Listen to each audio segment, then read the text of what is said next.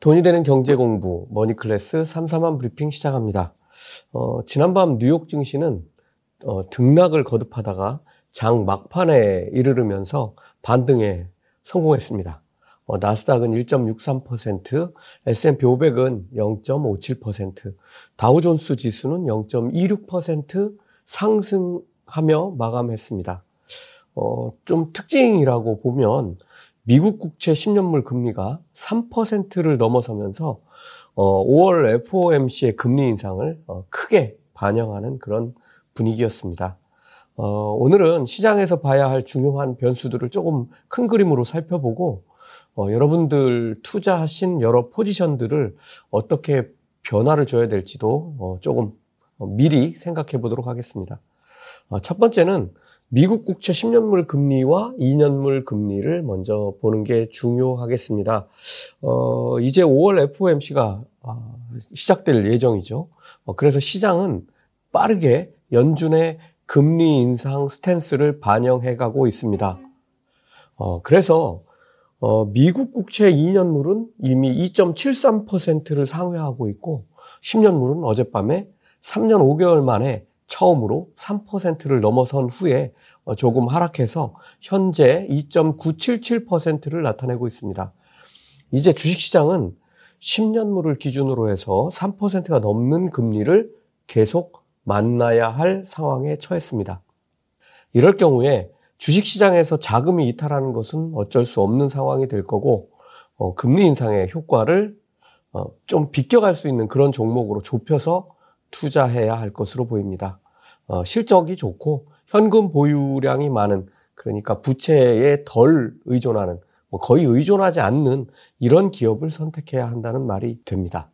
어, 지금 전문가들이나 일반 투자자들이나 어, 시장을 보는 시선은 확연하게 둘로 나뉘고 있는 것 같습니다. 지금 저점 매수를 할 것인지 아니면 추가 하락에 대비해야 할 것인지가 그것인데요. 어, 저는 이 상황을 정리해 줄 것은 어, 파월 연준 의장의 연설이 될 거로 봅니다. 우리 시간으로 목요일 새벽 시간이 될 텐데요. 어, 그때 우리는 어, 어느 정도는 연준의 태도를 확인할 수 있고 앞으로 상황을 조금 예측해 볼 수 있게 될 겁니다. 그러니까 과연 연준이 앞으로 어떤 강도로 금리를 올리게 될 것이고 또 어떤 강도로 양적 긴축을 시행할 것인지를 다시 확인해 보는 과정을 거쳐야 시장이 방향을 잡을 수 있을 것으로 보이고 이에 따라서 시장은 이것을 불확실성의 해소로 받아들이는지 아니면 이제부터 강력한 긴축이 시작되는 사이클로 완전히 전환했다라는 그런 긴박한 상황 변화의 신호탄으로 해석할 것인지를 조금 더 봐야 할 것 같습니다.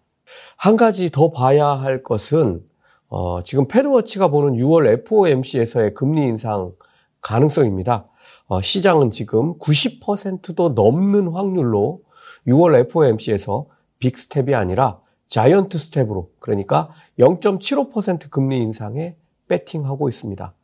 이 배팅 확률이 지금 90%가 넘었다는 말입니다. 이게 5월이 아니고 6월입니다. 그러니까 한 달 만에 0.5%에서 0.75%로 급속하게 금리 인상 속도를 다시 올린다는 어, 그런 얘기가 되는데요.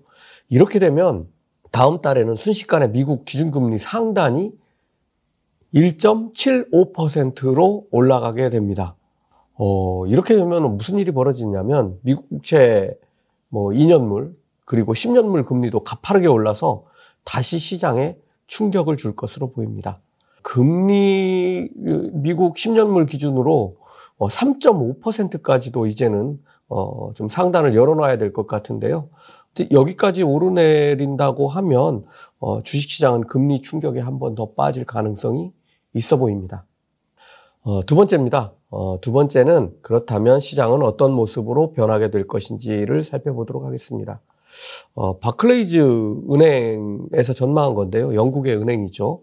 어, 시장이 이제 추가적인 강력한 금리 인상을 시장이 시장이 받아들이게 될 것이라고 전망하면서 연준은 이렇게 시장에서 금리를 급속하게 올리는 걸 받아들이면 연준도 어 뭐 그런가 보다가 아니라 이에 따라서 더 강력한 긴축을 펼칠 것이라고 전망을 했습니다. 뱅크 오브 아메리카 같은 경우도 6월에 0.75% 금리를 올리게 될 것으로 전망을 했는데요. 어, 따라서 앞으로도 상승하게 될 미국채 10년물 3%대 금리는 주식시장에 큰 압박 요인이 될 게 분명해 보입니다. 자, 이런 상황이 벌어지면 시장에 참여한 투자자들에 의해서 종목 재편이 일어나는 게 보통입니다. 어, 조금 위험하다는 생각이 드는 종목이나 섹터에서 빠져나와서 다른 자산으로 완전히 이동해 가거나 그러면 주식시장은 매물이 늘겠죠. 아니면 종목과 섹터를 교체하거나 일정 부분 현금화하는 사람들이 늘게 된다는 얘기가 됩니다. 시장의 기초 체력이 떨어지게 되는 상황도 오게 될 텐데요. 이렇게 되면 상승하는 종목하고 하락하는 종목이 확연하게 갈리게 됩니다. 어, 이런 변화의 시간이 저는 2분기 내내 계속될 걸로 봅니다. 어, 주가가 상승하더라도 제한적일 수밖에 없는 상황을 여러분도 생각하셨을 걸로 봅니다. 어, 주가가 추가적으로 하락하지 않는다고 하더라도 또는 추가 하락한다고 하더라도 이런 변화는 이제 피할 수 없는 상황이 될 걸로 봅니다. 그러면 이제 인플레이션에 대응하는 연준의 강력한 긴축에 따라서 미국 경제가 과연 침체로 빠지게 될 것인지를 조금 긴 안목으로 살펴볼 필요가 있습니다. 그래서 우리가 다시 주목해야 하는 지표는 소비에 관련된 지표들입니다.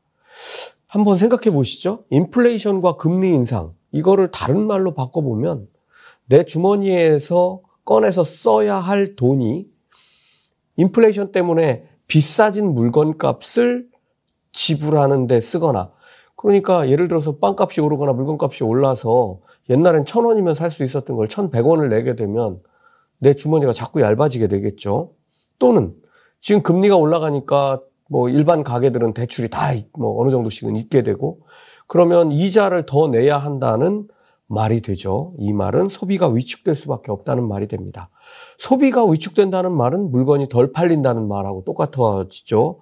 물건이 덜 팔리면 기업은 실적이 악화할 수밖에 없게 됩니다. 이게 시간이 조금 흐른 상태에서 쳐다보게 되면 경기 침체라는 말이 됩니다. 로저 퍼거슨 전 연준 부의장은 적어도 내년에는 이런 상태가 계속 조금씩 조금씩 누적돼서 펀치가 누적돼 가는 거죠. 어, 자꾸 지갑이 얇아지게 되는 거죠. 그렇게 되면 물건 팔리는 양이 조금씩 조금씩 줄어들게 되고 적어도 내년에는 경기 침체가 불가피해 보인다. 이렇게 전망했는데요. 점점 경기 침체에 관한 우려의 목소리가 커지고 있습니다. 마지막 세 번째는 이제부터 시장의 변화에 다시 이제 대응하는 포지션을 바꿔야 된다. 그러니까 새로 전략을 짜야 된다라는 걸 말씀드리고 싶습니다. 어, 지금 이제 뭐 제가 4월 달이 오기도 전부터 현금화, 그 대신 금 투자는 조금 어렵다.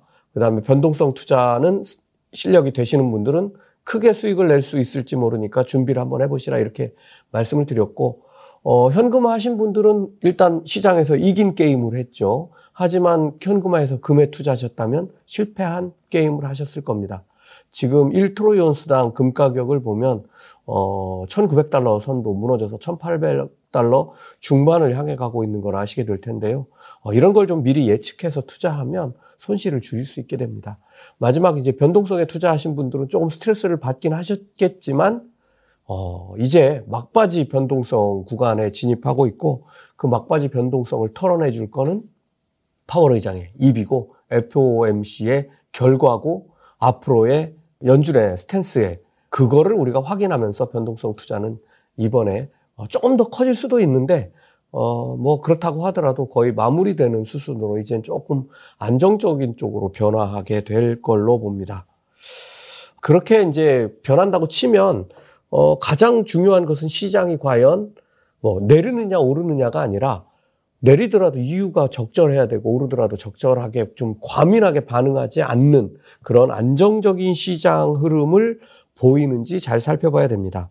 앞에서도 말씀드렸다시피 5월 FOMC를 불확실성의 해소로 받아들이는지 아니면 급속한 긴축의 신호탄으로 받아들이는지를 확인해 보는 절차가 필수입니다. 어, 그걸 확인하고 나면 현금 보유 기간을 계속 늘려서 유지할 것인지 또는 새로운 투자처로 어, 투자처를 좀 찾아볼 것인지 이렇게 어, 판단을 해볼 수 있게 될 겁니다.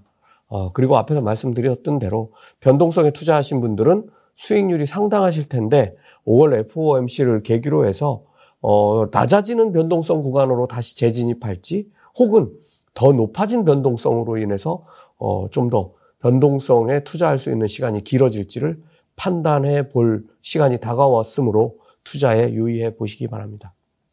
전체적으로 보면 어, 내년에 미국의 경기 침체는 피하기 어려울 것으로 보이고 주식시장은 7월, 지금 이제 5월 FOMC가 이번 주에 벌어지고 그다음에 6월에 또 있게 되고 7월에 또 있게 되는데 7월 FOMC를 계기로 해서 3분기부터는 안정적인 시장으로 갈 것으로 저는 봅니다. 여기서 안정적이라는 게 주식시장이 올라간다는 의미가 아니라 변동성이 줄어든 그런 시장, 그리고 종목 간, 그리고 섹터 간 차별화가 이루어지면서 어, 시장이 오늘은 오르고 내일은 내리고 이런 게 아니라 어느 쪽은 오르고 어느 쪽은 내리는 이런 시장으로 변화해 갈 것으로 봅니다.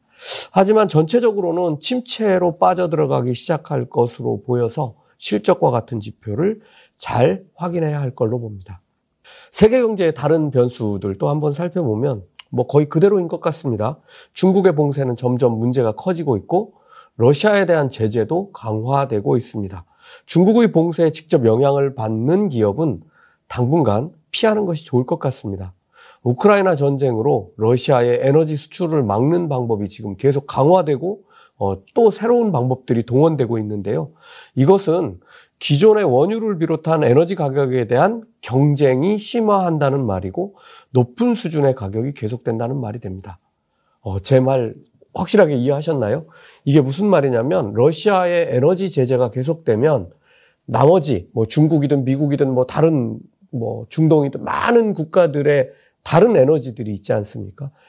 러시아를 제재하게 되면 다른 에너지들에 대한 수요가 늘어서 가격이 더 비싸게 유지될 가능성이 크다는 얘기입니다. 어, 여기서 중요한 포인트가 하나 있는데요. 만약 러시아와 우크라이나가 전쟁을 끝내게 된다면 제재는 서서히 완화되면서 풀리게 될까요? 저는 아니라고 봅니다. 전쟁이 끝나게 되면 더욱 제재가 강화될 것으로 봅니다. 이참에 러시아를 완전히 고립시키면 서방 국가들로서는 러시아를 신경 쓰지 않고 중국 문제 등에 집중할 수 있게 되기 때문입니다. 러시아는 전쟁을 마치면 인도나 중국 같은 곳으로 에너지 수출을 다변화해서 출구를 마련하려고 하겠지만 제가 볼 때는 아마 간단하게 해결할 수 없는 일이 될 겁니다. 어, 전쟁이 끝난다는 건 러시아 힘이 빠진다는 소리고 서방 국가들이 러시아와 거래하는 국가를 더 강력하게 제재할 수 있는 상황으로 변해가기 때문입니다. 지금 벌어지는 전쟁과 제재 문제는 전쟁이 끝나도 해결되지 않는 그런 숙제가 될 것으로 보입니다. 저는 이번 위험이 안정화된 이유를 고려해서 여러 종목을 탐색하는 시간을 지금 갖고 있는데요. 기존의 전통 산업으로 분류되는 종목들도 찾아보고 있고 성장 산업에 속한 종목들일지라도 주가는 이미 충분히 낮아졌고 반대로 기대감이 커진 종목들도 있습니다. 다만 성급한 투자는 문제를 일으킬 수 있으니까 앞에서 계속 말씀드렸던 내용들로 시장을 잘 살펴야겠습니다. 주가가 오른 다음 날이 항상 더 문제가 됐다는 걸 어, 여러분들 생각해 보시고 어, 이런 상황이 하루 이틀 이어진 상황이 아니라는 것도 잘 생각해 보시기 바랍니다. 머니클래스 마칩니다.